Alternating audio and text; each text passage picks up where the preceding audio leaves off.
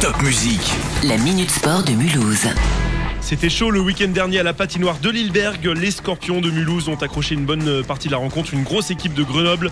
Malheureusement, l'adversaire était trop supérieur pour s'imposer. Défaite 7-4. Alors, est-ce que l'exploit est possible ce soir avec ce déplacement périlleux chez les Dragons de Rouen ? C'est la 15e journée de Ligue Magnus. Mulhouse se déplace à Rouen ce soir à 20h. En basket, le très bon début de saison des Mulhousiens attend de se confirmer encore plus ce soir avec la réception de hier Toulon à 20h. Attention, le match ne se joue pas au Palais des Sports, mais au complexe sportif de la Dolère à Bourzwiller. Handball, pas de match ce week-end pour la SPTT Mulhouse-Rixheim. Prochain rendez-vous le 13 novembre avec la réception d'Angers, le leader et invaincu. Ça annonce donc un sacré choc et un sacré exploit à réaliser. Les handballeurs mulhousiens, eux, sont 11e de leur poule en National 1. Et puis en foot, ce week-end, c'est le choc de Régional 1, un derby au stade de Lille.